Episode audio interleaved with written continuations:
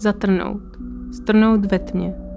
Potom nehmotně modrý, liák vrcholů skal a dálek. Lvice boží. Jak srůstáme v jedinou bytost, oporo pad a kolen. Brázda se rozpoltí a letí mimo. Ta sestra hnědého oblouku šíje, kterou nejsem sto chytit. Ahoj, posloucháte podcast Beat Sexism Talks a od mikrofonu vás dnes zdraví Magda. Báseň Ariel, kterou jste právě slyšeli, pochází z pera slavné americké básnířky Sylvie Plath. Dnešní díl bude věnován právě jí, její tvorbě, jejímu osudu a kontroverzím a samozřejmě také její pozici ve feminismu. Její básně totiž často pracují s tématem ženství a útlakem žen, což ji řadí mezi feministické autorky. K dnešnímu tématu přijala pozvání spisovatelka, scénáristka a publicistka Klára Vlasáková. Dobrý den a děkuji, že jste přijala naše pozvání. Dobrý den.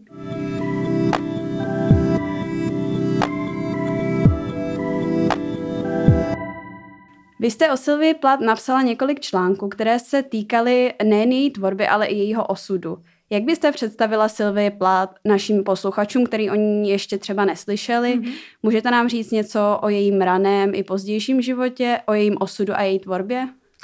Tak eh, Sylvia Plath, jak už jste vlastně zmínila, je eh, americká básněřka, která bývá často vlastně paradoxně známější spíš svým koncem než svým životem, protože eh, ona spáchala sebevraždu a um, její jako nejslavnější básnická sbírka Ariel, tak vlastně ta vyšla až posmrtně a ona právě na ní pracovala během posledních měsíců, uh, vlastně až jako dní před, před svým jako dobrovolným odchodem ze světa. A e, zároveň to jakoby není autorka téhle jediné sbírky. E, máme samozřejmě její novelu pod skleněným zvonem, nebo jsou třeba e, známí její povídky, další básně, nebo třeba tvorba, tvorba pro děti. Byla to vlastně jako autorka poměrně širokého záběru. A jak eh, vlastně potom zjišťujeme z toho jeho životopisu, tak ona tak strašně jakoby psala nejen jako proto z nějakého jako tvůrčího přetlaku, že by se potřebovala vyjádřit, i když to tam samozřejmě taky jako hrálo velkou roli, ale zároveň tam byl jako i značný ekonomický tlak, že vlastně ona jakoby tolik toho produkovala i proto, aby se jako jednoduše uživila. A eh, ještě bych asi jenom krátce doplnila, že vlastně Sylvia Plath eh, bývá jakoby často uh, interpretovaná z feministických pozic, ale vlastně ten její vlastní feminismus tak eh, snadný není a spíš vlastně bychom mohli vidět nějakou jako proto feministku než mm-hmm. jako mhm. feministku. Mm-hmm. K tomu se ještě určitě dostaneme potom. A Place bez pochyby řadí k největším básníkům 20. století a čtenost má vlastně vysokou až dodnes. Co jí podle vás činí tak oblíbenou obecně a v čem je speciální pro vás osobně? Mm-hmm.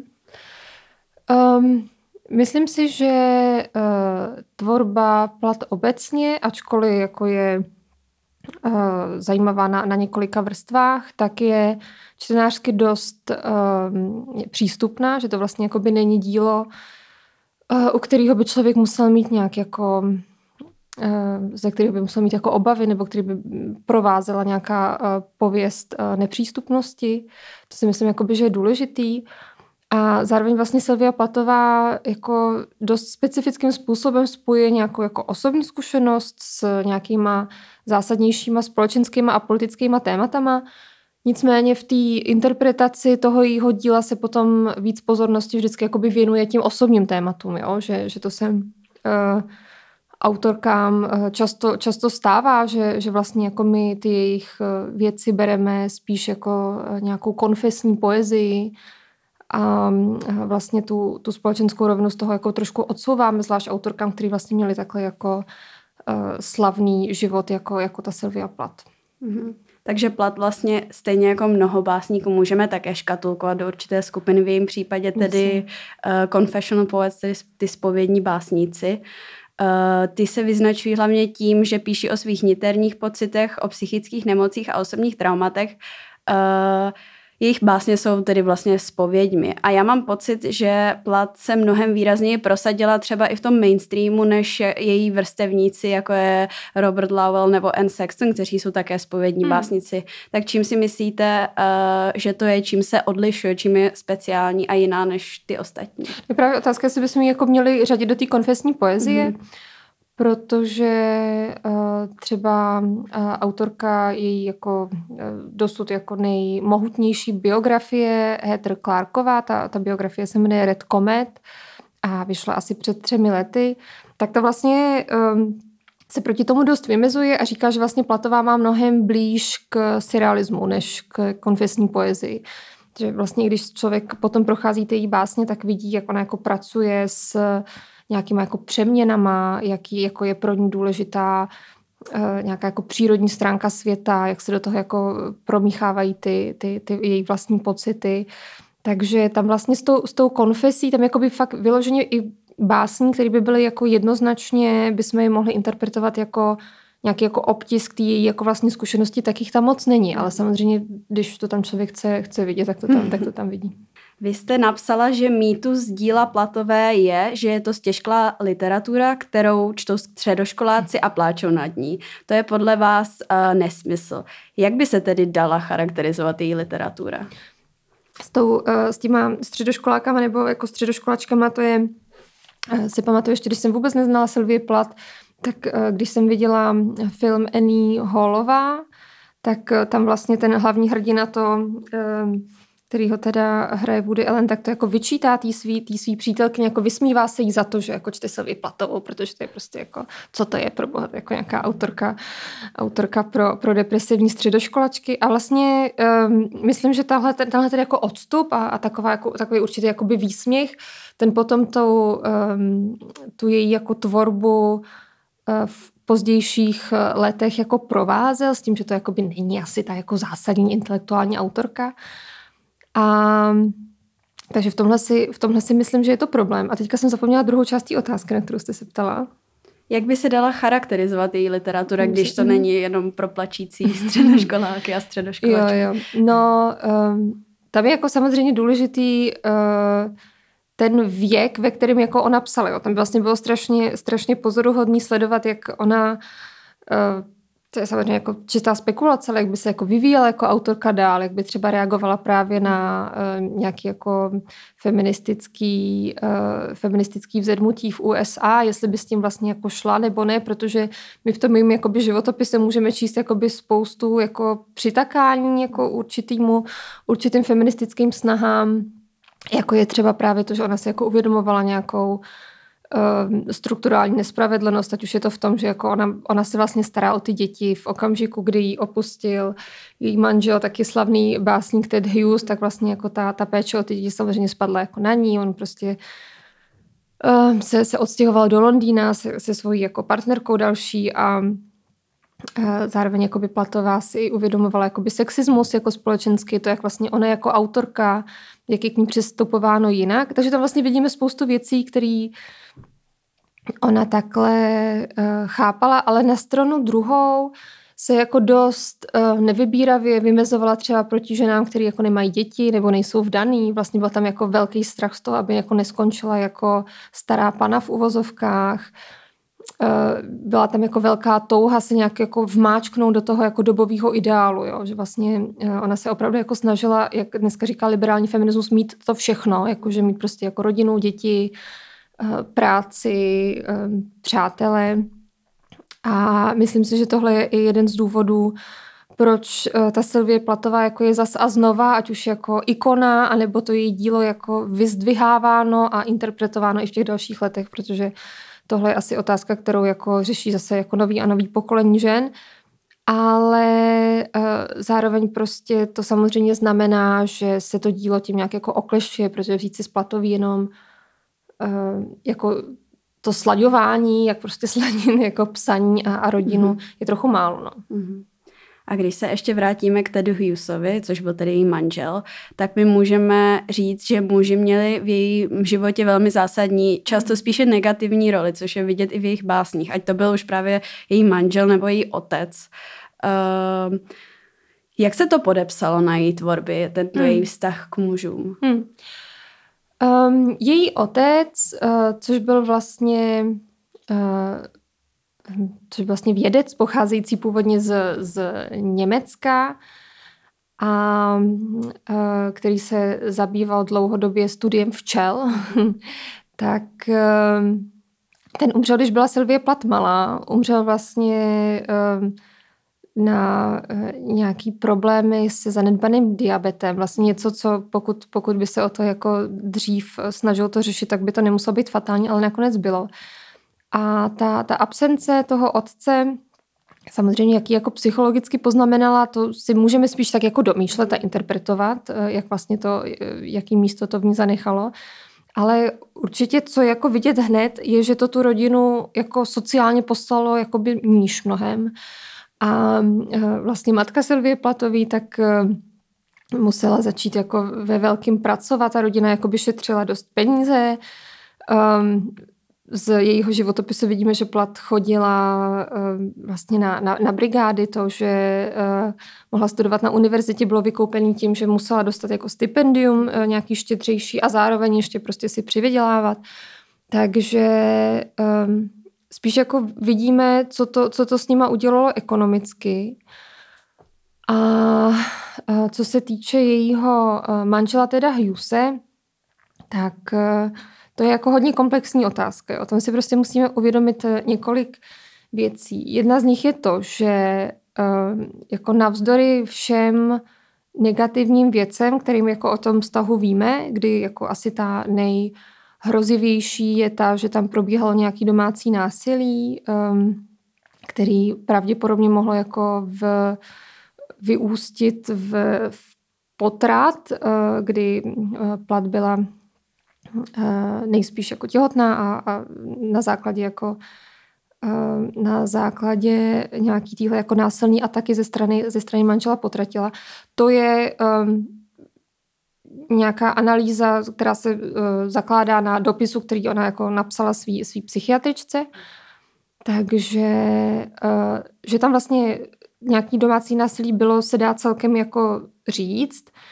Eh, na stranu druhou eh, ten vztah eh, byl pro ní v určitou dobu autorsky osobně jako hodně zásadní, protože um, oni oba byli básníci, byli to vlastně jako oba osobnosti, které tou literaturou jako naprosto žili. Uh, a Ted Hughes se na začátku choval trochu jako její, řekněme, jako lektor, protože jí třeba, jako dneska bychom nám to samozřejmě jako přišlo jako srandovní, jo, ale že jí třeba dával jako cvičení, o čem by měla jako napsat. Říkal jako tak třeba zkus prostě se napsat o, o stromu, který vidíš z okna nebo, nebo něco takového. A ona na to jako na nějakou dobu jako přistupovala. Um, z jejich deníků třeba se dá vyčíst i to, že jí to vlastně i bavilo, jako by tyhle, tyhle ty úkoly.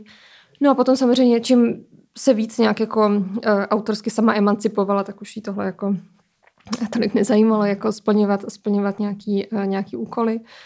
A um, když měli první dceru, um, tak uh, byli jako hodně zajímavý pár na svoji dobu v tom, že si tu péči oni dokázali nějakým způsobem jako spravedlivě dělit. Mm-hmm. Že uh, Sylvia Plat měla jako dopolední hodiny, kdy, kdy psala a potom se jako vystřídali, tu, tu dceru si vzal Ted Hughes a pracoval on, takže vlastně oni s tím prvním dítětem tohle dokázali nějak, jako, nějak skloubit. A e, dneska by nám to přišlo spíš normální, ale vlastně v tu dobu opravdu jako nebylo e, obvyklý, aby se muž takhle jako zapojoval do, do, do péče o dítě. Ale uh, vlastně tenhle systém se rozpadnul s tím, když se jim narodil jako druhý dítě syn, kdy vlastně ta, ta péče začala být jako taková víc jako nepřehledná. Šlo to samozřejmě s těma dvěma dětma jako mý nějak uh, kloubit dohromady a zároveň oni se jako přestěhovali ze, z Londýna na venkov, kde si, kde si koupili jako velký, velký dům a pro Sylvie Plath to byl uh, nějakým způsobem jako splněný sen, že vlastně ona byla fakt jako člověk, který to jako vidět z těch jejich jako dopisů a deníků a vlastně i tvorby, uh, člověk, který uh, si opravdu jako chtěl uh, jako užít ten život nebo prostě z něj jako vysát všechno, všechno zajímavý, že vlastně jako se zajímala o milion věcí, pořád si jako něco učila, prostě chovala včely a chtěla se naučit německy a měla prostě jako vždycky jako strašně plánů, co, co všechno chce udělat. Ale zároveň uh, vlastně tyhle ty životní změny sebou jako přineslo to, že uh, se ten systém jako jejich nějaký pracovně domácí začal uh, rozpadat. Do toho do toho se dá předpokládat, že Sylvia trpěla poporodní depresí po, po narození druhého dítěte, když to je jako spíš domněnka, ale uh, spíš to tak vypadá. A samozřejmě jakoby tahle, tyhle nějaké jako vlny nějakých malých krizí se spojily potom v to, když si uh, Ted Hughes uh, našel milenku a vlastně ten vztah se rozpadl. Mm-hmm. A Hughes vlastně zasahoval i do jejich sbírek, mm-hmm. které byly tedy vydány po její smrti. Jak mhm. k tomuhle můžeme při čtení my přistupovat? Vypovídá to vlastně i o něco o tom jejich vztahu, o kterém, jsme, o kterém jste právě mm. teď vyprávěla, a o tom jeho vlivu Eh, na, ten, na tu její tvorbu. Hmm. Um, Ted Hughes, eh, vlastně když byli na stole po smrti Sylvie Platový na, na lezený básně k sbírce Ariel, tak ona je měla seřazený prostě způsobem, který chtěla, aby vyšly. Co udělal Ted Hughes, bylo jako, že vlastně do toho editorsky jako značně zasáhnul a ty básně přeskládal. Že vlastně si myslel, že tohle je jako mnohem lepší, mnohem lepší um, pořadí a vyšlo to tak, jak, jak určil on. On se zároveň vlastně stal, eh, samozřejmě, protože nebyli v té době, kdy Plat umřela eh, rozvedení ještě, mm. takže on se stal automaticky jakoby dědicem eh, těch, těch práv a, a, a jejich děl. Takže um, je tam vlastně, my nevíme, co, kde je, nebo co se stalo s jejím posledním deníkem.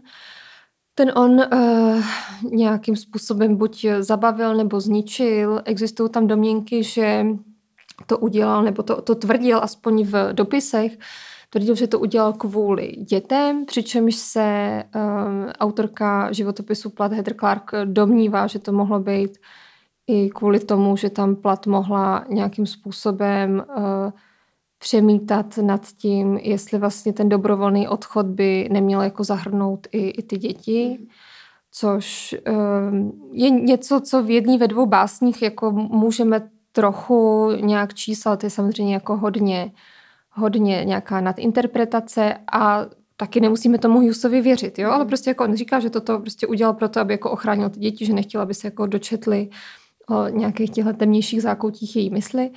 A zároveň ale uh, se ztratila uh, nedokončená novela Sylvie Plat, která um, zpracovávala zase jako s velkou mírou autobiografičnosti, jako pod skleněným zvonem, uh, vlastně její vztah s Tedem Hughesem, kdy, kdy, to, uh, kdy vlastně ona se jako za, zabývala tím, tím rozpadem toho, toho vztahu. A tenhle, tahle novela, ta, někde je, ale kde to, to, se, to, se, to vlastně jako nebyla nikdy, nikdy jako uh, vydána nebo jako daná veřejnosti, takže ale jako je pravděpodobný, že tenhle ten text jako není třeba spálený nebo jako, že, že někde existuje, ale je to prostě někde po, po uh, dalších dědicích, protože Eh, po Tedu Hughesovi získal ten zbytek, eh, zbytek díla Sylvie Plat jeho, jeho sestra, mm-hmm. švagrová Sylvie Plat, který aby spolu moc nevycházeli. Eh, máte pocit, že se lidé obecně příliš soustředí na tragičnost plat a je to pak to jediné, co v jejím díle hledají? Často se totiž mluví o tom, že se literární kritika zabývá spíše její sebevraždou než jejím dílem. Podobné je to třeba u Virginie Woolf, Eh, lze ale podle vašeho názoru její dílo od jejího životního příběhu oddělit? Oddělit to určitě lze, ale my to neděláme, protože je to prostě na jednu stranu jako jednodušší, je to samozřejmě jako i atraktivnější říkat si, jako, že co, co se jí stalo a, a jaký ten život byl. A zároveň třeba to, že máme fakt tisíce stránkovou biografii, kde, kde ta autorka jako velmi prostě pečlivě zkoumá její jako dílo a Eh, její dopisy, její jako život znamená, že nás ten život fakt jako hodně zajímá, jo? Že, že se od toho nemůžeme úplně, úplně odtrhnout. Um, nemyslím si, že vlastně problém že to není zcela oddělený, protože samozřejmě my jako známe všichni asi takovou tu poučku, že autor je mrtev, ale prostě autor nás mm-hmm. i tak zajímá. ale eh, spíš si myslím, že je problém, že právě skrz ten uh, její dobrovolný odchod se na to jako díváme na to dílo jako kdyby každá ta báseň nebo každý verš, každá věta byly nějakým způsobem jako předznamenání toho, co, co se stane. A to si myslím, že tam může právě nastat ten problém, kdy si to jako velmi zúžíme a okleštíme, protože právě třeba eh, básně z Bírky Ariel jsou jako především o nějaký jako proměně, o nějaký metamorfóze a o znovu zrození. Ehm, vlastně, jak jsme se bavili o tom, že Plat si ty básně uspořádala sama, v, před, před svým odchodem, tak um, ona vlastně chtěla, aby poslední slovo té sbírky bylo jaro, jo, což vlastně jako je, že po, po všech těch jako uh, chladných, chmurných třeba občas jako básních, kdy uh, kdy ten lirický subjekt tam prostě prochází nějakýma uh, třeba ne, netolik veselýma stavama, takže to právě jako končí tou jako vyhlídkou na, na něco, co přijde potom. Mm-hmm. Vy jste právě i psala o tendenci řešit u ženských autorek jejich smrt více než jejich hmm. uh, život.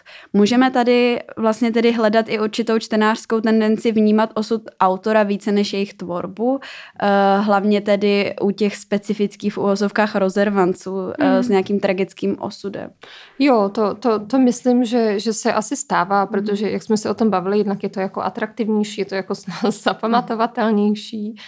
A nevím třeba, eh, jak se dneska o Silvě Plat učí eh, na školách, ale myslím, že jako jedna z prvních věcí, která jako pravděpodobně zaznívá, je právě to, že, to, že, to, že eh, spáchala tu sebevraždu. Ale zase je pravda, že tohle se řeší jakoby často i u mužských autorů, mm. ale tam mám pocit, že se u toho jako spíš udělá jako ten odskok, že se jako mm-hmm. to samozřejmě zmíní, protože to je jako by nějaká tragická jako bomba, která prostě tam jako zazní, ale potom se jde spíš k tomu dílu, když se u těch autorek jako víc protlíváme u toho, jak byly jako psychicky křehké a, a, a nevyrovnané a tak dále a tak dále. A přitom jako jak Plat, tak, tak Wolf samozřejmě ten život jako je mnohem pestřejší, než jenom to, že prostě by Wolf chodila kolem řeky celý roky a slyšela hlasy a plat, že by jako přemítala, jak se, jak se zabije, takže, mm. takže v tomhle je to jako velká škoda. Možná se to do určité míry, míry jako glorifikuje, ta ženská, ženské utrpení, ženská bolest. To je, to je, to je super postřeh, to, to určitě taky, no, mm. že, že, že v rámci nějaký jako pain porn, jako spíš mm. prostě prodlíváme jako u, u tohohle a jako spíš to třeba jako tolik nechceme slyšet, jako že, že, že Plat byla jako někdo, kdo měl rád, kdo měl rád jako večírky, kdo, kdo měl rád sex, kdo uh, jako hodně a rád jet. Má ty deníky, že jo? Kde no, no, no. Kde vlastně jako věnuje strašně, strašně uh, prostoru tomu, co a kdy jedla, jaký, jaký to chutnalo, to je, to je super. Možná je tady i relevantní se zeptat, uh, zda kdybychom uh, v jejím případě oddělili umělce od jeho umění, dosahovalo by čistě hypoteticky stále tak velké obliby? Hmm, to, je, to, je, to je otázka, na kterou není úplně snadná, snadná odpověď. Um, já si osobně myslím, že uh, jako neexistuje nic jako Eh, jako čistá kvalita díla, která se pohybuje úplně v říši ideí a kterou vlastně nemůže, která se jako nevztahuje k době, kdy to vzniklo, k místu, kdy to vzniklo, k nějakému jako specifick, nějakému specifický společenský situace. Že prostě si myslím, že uh, ten zeitgeist vlastně výrazně ovlivňuje, jestli to dílo zapadne nebo ne, uh, jak se o něm bude mluvit. Takže um, v tomhle právě podle mě to jako čisté umění, který se prosadí tak jako tak, ne, nehledě na, na okolnosti, vlastně jako neexistuje. Jo? Že, že ty okolnosti to vždycky jako sformují do toho, do toho výsledního odkazu. Takže eh, kdyby tam vlastně nedošlo k takhle tragickému odchodu, já osobně si myslím, že i tak by to jako velkou relevanci mělo to dílo, ale je samozřejmě otázka, jak by to potom třeba překryli nebo vyzdvihli jako díla, které by tvořili, tvořila plat dál, jako jo, že vlastně mhm. tam by asi hodně záleželo na tom, jak ona by se jako autorka dál vyvíjela. Mhm. Já si možná říkám, že přesně tohle je něco, co odlišuje eh, básníky od těch básníků, které píše teďka umělá inteligence. Mm-hmm. Že, že to pozadí, jako, že vlastně to, co dělá to umění a že za tím uměním je jako něco mnohem víc, co nám vlastně ta umělá mm-hmm. inteligence jako nemůže, nemůže nabídnout. Jo, určitě. Jako samozřejmě číst si básně umělý inteligence jako je dost fán, mě to jo. baví, jak ty, tak to tam jako šlehá ty, šlehá ty, ty rýmy v tom vázaném verši, ale um, zároveň eh, jsou to věci, které jsou jako přibližný a odvozený a to, že když je vlastně jako člověk ví, že to, že to psal uh, jako živý člověk, který mm-hmm se s těma pocitama, o kterých píše nějakým způsobem jako setkal, i když třeba nedokáže úplně to vědomě popsat, tak asi ten, ten prožitek, to napojení je tam mm. určitě jako hlubší. Teď, když se vrátíme zpátky k tomu jejímu specifickému feminismu, mm-hmm. uh, ona je tedy bez pochyby často vnímaná jako feministická autorka a je součástí tohoto literárního mm. kánonu a učí se o ní tak. Uh, jak tedy vidíte její pozici v rámci feminismu, i když už jste to nakousla? Jaká byla ona feministka? No, ona právě nebyla moc žádná feministka, protože, protože um, ještě vlastně to hnutí nebylo jako tak silný, mm. takže tam si opravdu můžeme uh, hodit korunou, jak uh, by, jestli by tím nějak šla, nebo jestli mm-hmm. by se mhm. třeba jako proti tomu naopak vymezovala, protože jak už jsme o tom se i bavili, tak pro ní byly ty tradiční hodnoty jako rodina, manžel, velmi výrazný. To bylo samozřejmě něco, co ona si nesla z, sformovaný svojí matkou, což je jako další, jako takový zásadní, zásadní vztah v životě. Um, vlastně v těch, z těch dopisů je vidět, že ona se snažila tu svoji mámu hrozně často jako potěšit, že, že vlastně vždycky jako dala ten slunej obraz toho svého života, jak je všechno super, jak se všechno jako daří. A, a fakt jako eh, potěšit, potěšit maminku a říct jí, co všechno se mi povedlo, to je tam, to je tam taková jako, takový vlastně smutný opakující se motiv. Nicméně, jako ještě bych jenom to s tou matkou dopověděla, tak eh, zase jako není fér, což taky potom v rámci třeba uh, psychoanalýzy 70. až jako 80. let, kdy, kdy se jako dostávalo dost do popředí ta, ta snaha analyzovat ty, ty životy skrz, eh, skrz vliv rodičů, především matky, protože samozřejmě matka je vždycky jako ta, ta zlá figura, která to všechno, všechno poničí, tak eh, se zase ta matka Sylvie Plat Aurelie obvinovala až jako příliš, příliš tvrdě, jo? Že, že ona jako není není ten jako není záporačka v tom, v tom životě.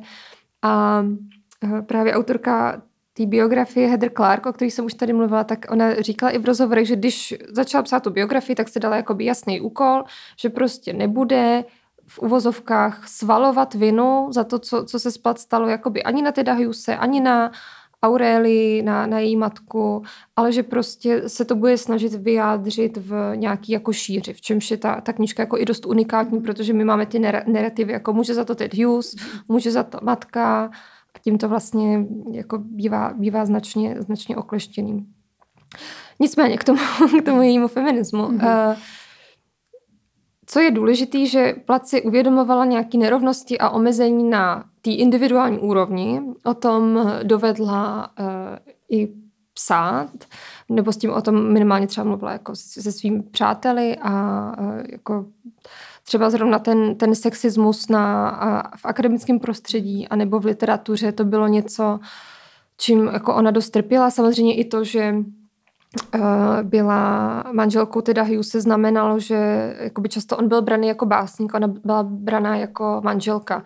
V, ve studiu Hrdinů v Pražském se hraje divadelní hra o Sylvie Plath, která se přímo jmenuje manželka publikovaného básníka. Takže vlastně to, že ten, ta její literární práce a ten její jako literární status byl jako pod tím Hughesem vnímaný a ona, co je důležitější, i ona sama sebe tak vnímala, je dost, je dost důležitý. Takže na individuální Eh, rovině ano, na té eh, společenské tak tam eh, to vlastně ona příliš neřešila. Z, z jejich dopisů vidíme, že ona jako nepocitovala příliš velkou solidaritu k ostatním ženám, k jejich situacím. Brala je spíš často jako konkurentky, ať už třeba jakoby v tom na, na poli jako vztahu, anebo třeba v tom, v tom literárním světě. To se nicméně začalo jakoby trochu měnit ke konci jejího života, kdy ona třeba uh, měla právě uh, jako pěkný přátelství s Anne Sexton, o který jsme tady mluvili, právě další slavnou americkou básničkou.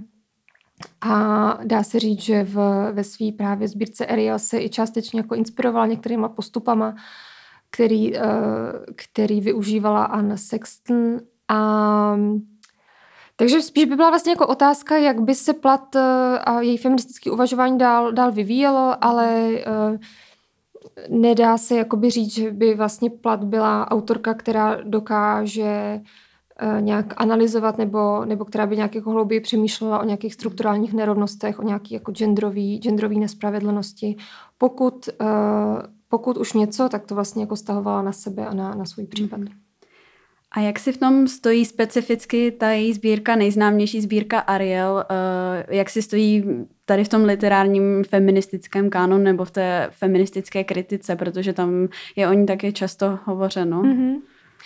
Um, tam, co se týče uh, jako v téma, který, kterým se feminismus jako častěji zabývá, tak uh, tam určitě vidíme téma mateřství. Um, je tam Eh, zásadní téma tělesnosti, přičemž ale vlastně to, to mateřství, plat, ona ho uh, jako nepojímá často jenom jako něco strašného a vyčerpávajícího, ale uh, myslím, že je to dokonce první uh, báseň té sbírky, která se jmenuje Raní píseň, jitřní píseň, jitřní píseň, ano, hmm. která je vlastně o tom, jak ona jako stává ke svýmu dítěti. Jo, a je to, je to vlastně jakoby obraz takový nějaký, nějaký jakoby čistoty něčeho jakoby novýho, co, co, co, co začíná. Ale eh, zároveň je vlastně jakoby plat i někdo, kdo třeba jako psal otevřeně o, o potratu, což bylo jako ve své době jako dost, eh, dost eh, jako nový. A spíš tam vlastně můžeme vidět obrazy ženského těla, mm. jak je vlastně k němu přistupováno a jak se to ženské tělo může proměňovat a co je podle mě důležité, jako proměňovat, protože jako samo chce, ne jako, že by to byl nějaký jako nevyhnutelný proces, ale jak vlastně ta metamorfóza vychází jako zevnitř tý, eh, zevnitř toho subjektu, takže v tom je to asi nejzajímavější. A když zůstaneme u Ariel, je to sbírka, kterou Plat napsala těsně před svou smrtí, eh, což je samozřejmě opět často zvýrazňováno. A írský básník Seamus Heaney vypíchnul, že ta sbírka obsahuje radostnou báseň, eh, která se v originále jmenuje Balloons, eh, v překladu do češtiny v balónky. A ta je právě o dítěti, které chce prasknout balónek a o těch jejich dětech, o tom mateřství. Od Vánoc bydleli s námi, čisté a bezelstné. Zvířata s vejčitou duší Zabrali nám půl bytu, honili se a třeli na nitce. Ty neviditelné závany vzduchu mlaskali a nadskakovali. Když jsme se na ně vrhli, pak si páděli odpočinout. A sotva se třásly. Žlutá kočičí hlava, modrá ryba. S tak podivnými lunami jsme bydleli. Kde pak s mrtvým nábytkem? Slaměné rohože, bílé zdi, a tyhle rozlítané báně.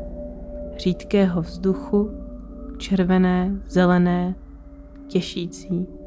Srdce jak přání nebo jak svobodní, pávy, co žehnají. Staré zemi pérem, vytepaným do hvězdnatých kovů. Tvůj malý bratr umí.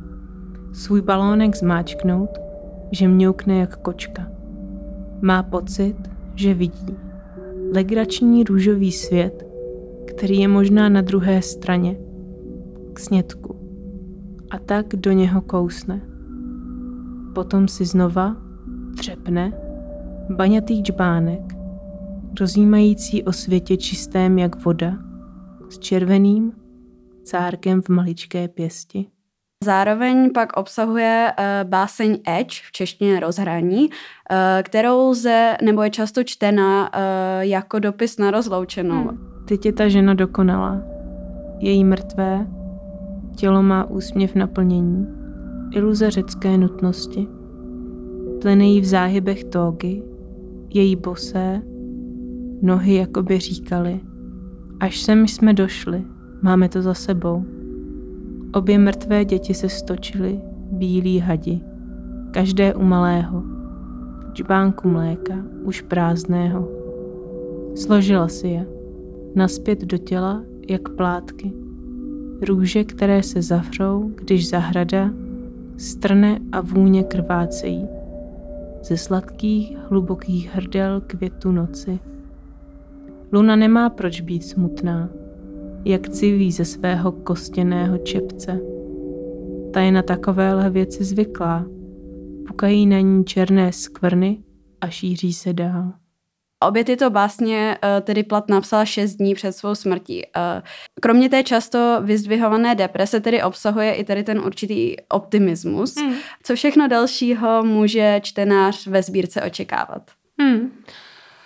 Jo, tak uh, tam vlastně, jak jste mluvila o tom, že třeba ty, ty dvě básně vznikly ve stejný den, tam je, tam je vlastně fakt i jako strašně uh, udivující ta, ta strašná rychlost, se kterou to jako vznikalo, jo? že vlastně ona to fakt nasolila ty, ty básně hro, hrozně moc během jako strašně krátký, intenzivní, intenzivní doby.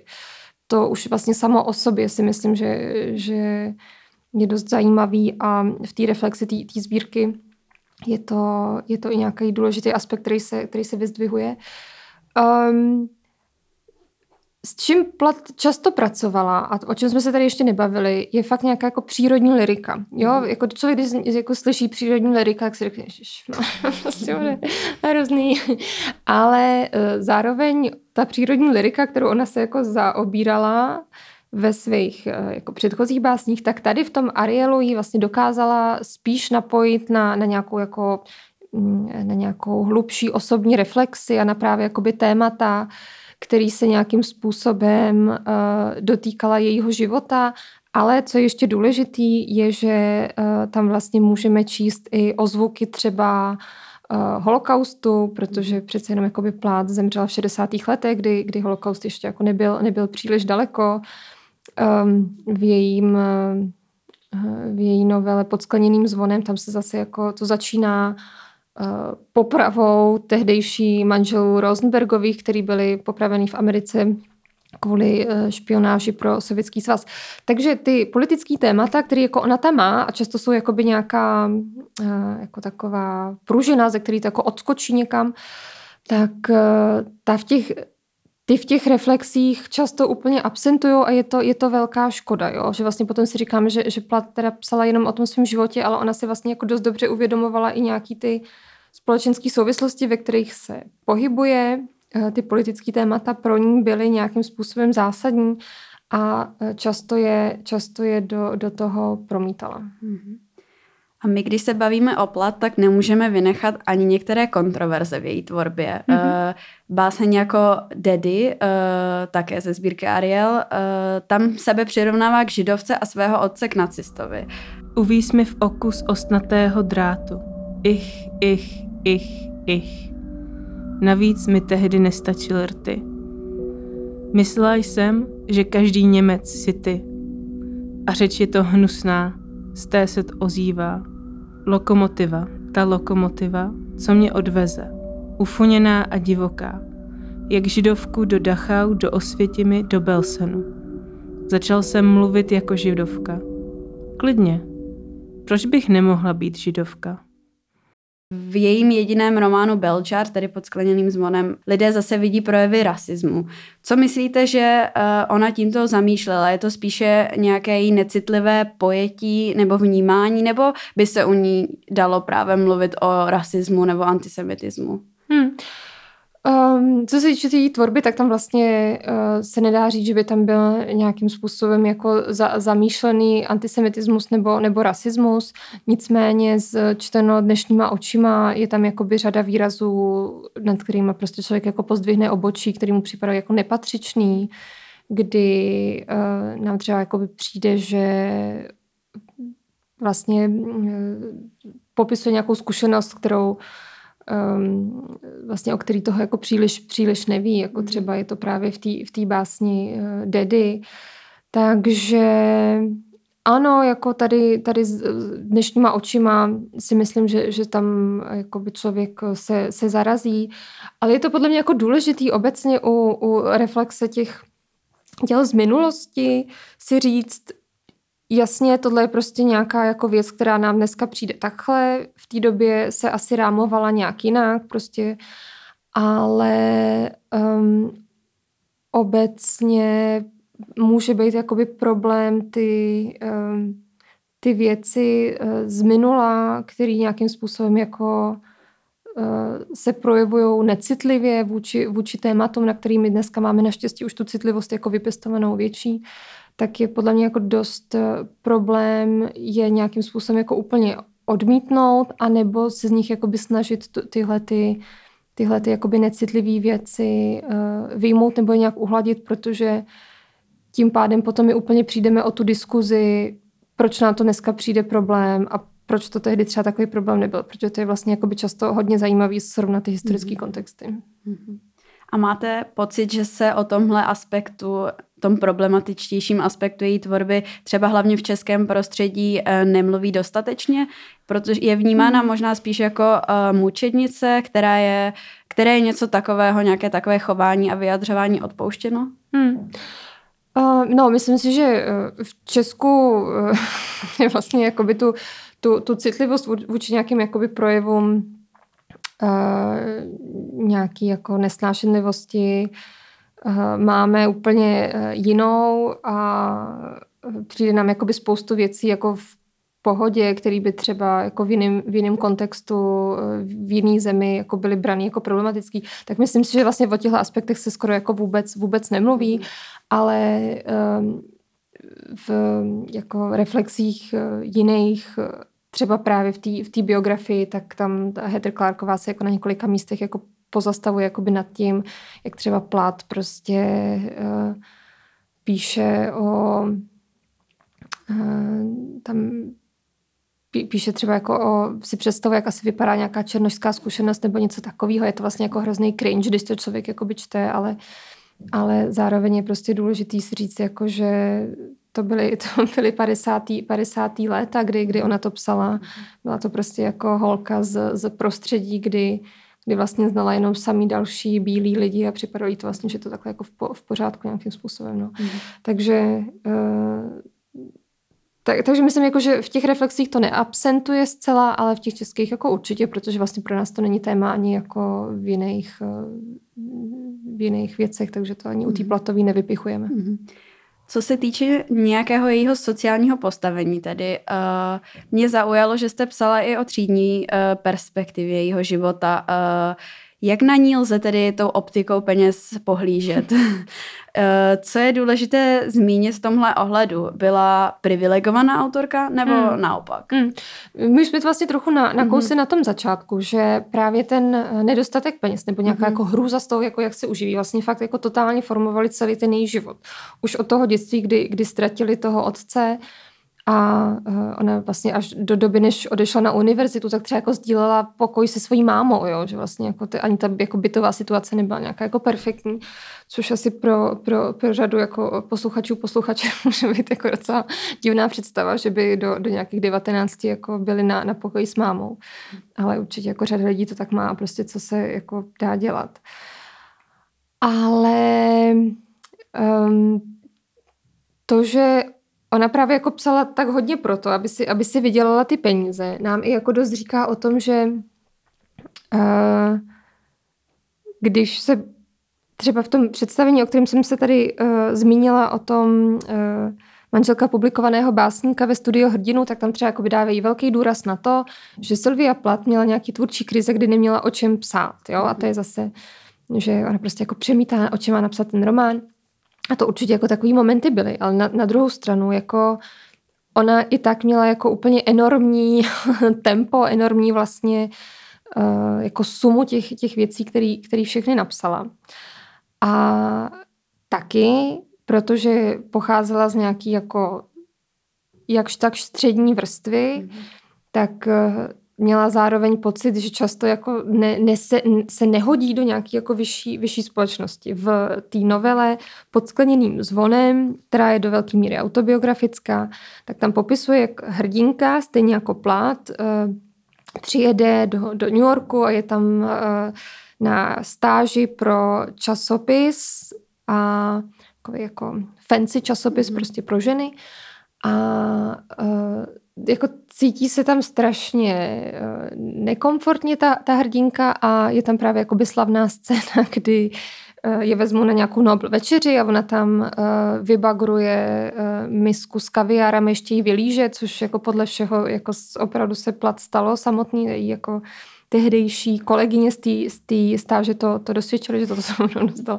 A že vlastně takovéhle jako věci pro ní jako dávali najevo, jako kam, kam, kam patří. A ona zase, mm-hmm. jak jsme se bavili o tom apetitu, tak pro ní to byla jako velká věc, že prostě seďka může jako dát ten kaviár, tak, tak, ho tam, eh, tak ho tam takhle dojela. No. Ale jo, určitě je to, jsou to, jsou to fakt ty peníze, je to nějaký jako neustálý jako je to neustálý strach o to, aby se uživila. Zároveň je důležité říct, že když se bavíme o uh, pokusu o sebevraždu, kdy ona vlastně spolikala prášky uh, zalezla si do sklepa a několik dní vlastně trvalo, než ji ta rodina objevila, tak um, jasně uh, důležitou, důležitým faktorem tam byly deprese, ale na druhou stranu jako taky zásadním faktorem tam bylo to, že ona se bála, že je tak, um, že je vlastně tak beznadějný případ, že pokud by ta rodina poslala na nějakou kliniku, tak by za ní zaplatili strašný peníze za ten pobyt na té klinice a i by to jako zrujnovalo. Mm.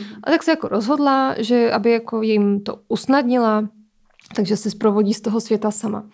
Takže vlastně ten strach, že jako, jak by na, kdyby na to ta rodina vzala, mm. byl dost uh, důležitý. A plat měla uh, celý život uh, z mecenášku, to je vlastně jako důležitý která eh, se jí vyhlídla, myslím, ještě jako snad na, na vysoké škole nebo těsně potom a jednak jí platila, zaplatila pobyt právě v léčebně a občas jí potom jako posílala nějaký jako při, při uh, přivídělky nebo jako přilepšení hmm. během, během celého jejího života a vlastně ta uh, mecenáška hraje dost jako kladnou, kladnou roli právě v tom, v tom jejím osudu.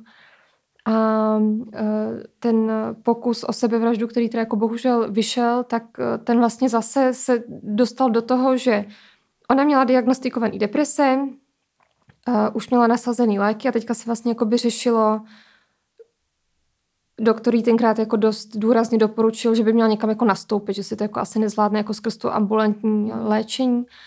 A ona jako věděla, že prostě na, na, na soukromou kliniku jako nemá, že prostě ty, ty prostředky na to nejsou a měla hrůzu z toho nastoupit do, do, do, státní, do státní nemocnice, kde si prostě pamatovala uh, svojí, uh, svoje uh, jako totálně PTSD uh, z elektrošoku, hro, hrozně se bála toho, toho přístupu, toho, že vlastně tam s ním bude jenom nakládáno jako s nějakým kusem masa, a vlastně tenhle, tahle jako obava z, tý, z toho, jak ta instituce se k ní zachová, anebo že, že by to tu rodinu zrujnovalo, že na to mít nebude, tak to zase, jako se, tam, zase se tam jako promítla v tom, v tom jim konci. Takže my, když se bavíme o uh, depresích Sylvie Plat, tak tam prostě musíme dát i to, že zatím jako, že velkou měrou do toho vstupovaly i ty peníze. Mm. A myslím ale, že to je něco, co, co si říkáme neradi i dneska, jo? že vlastně když si říkáme uh, o svých psychických problémech, tak jasně na, na jednu stranu jsou to um, jsou to uh, nějaký pochody, vnitřní, hormonální a tak dále, ale jako zase často, když by se zlepšila naše ekonomická situace, vše prostě nějaká jako základná, tak by se nám i dost, dost ulevilo, jo? že tohle, tohle my neradi, neradi slyšíme a vlastně celá, eh, celá, celá naše společnost si spíš myslí, že si vezme pár prášků a bude to mm-hmm. dobrý. A na závěr bych asi ráda slyšela, proč si myslíte, uh, že by se měla Sylvie Plát číst? Uh, no, myslím, že by se měla Sylvie Plat číst, protože um, ty básně uh, nebo i ta její próza jsou uh, překvapivě jako stále velmi svěží a um, ten přístup ke světu, vlastně tom, jak, ať už se ta, ta, jak se ta vypravěčka vztahuje k tomu, co se jí děje, je něco, co prostě jako obstálo v tom, jak se říká, takový to hrozný kliše, jako v tom testu času. A myslím si, že ačkoliv jsme jako Sylvie Plat tady hodně vsazovali do uh, nějakých feministických a genderových mhm. souvislostí, mm-hmm. tak uh, je to autorka, která si myslím jako může stejnou měrou promlouvat k, jako ke všem lidem, mm-hmm. ke, jako k různým věkům, genderům a tak. Mm-hmm. Já moc děkuji za tuto hloubkou exkurzi do života a díla uh, Sylvie Plat a na posluchače se budu těšit zase u dalšího dílu. Já děkuji za pozvání. Celá sbírka Ariel, ze které byly v podcastu čtené ukázky, byla přeložena Janem Zábranou a vydána nakladatelstvím Argo v roce 2017.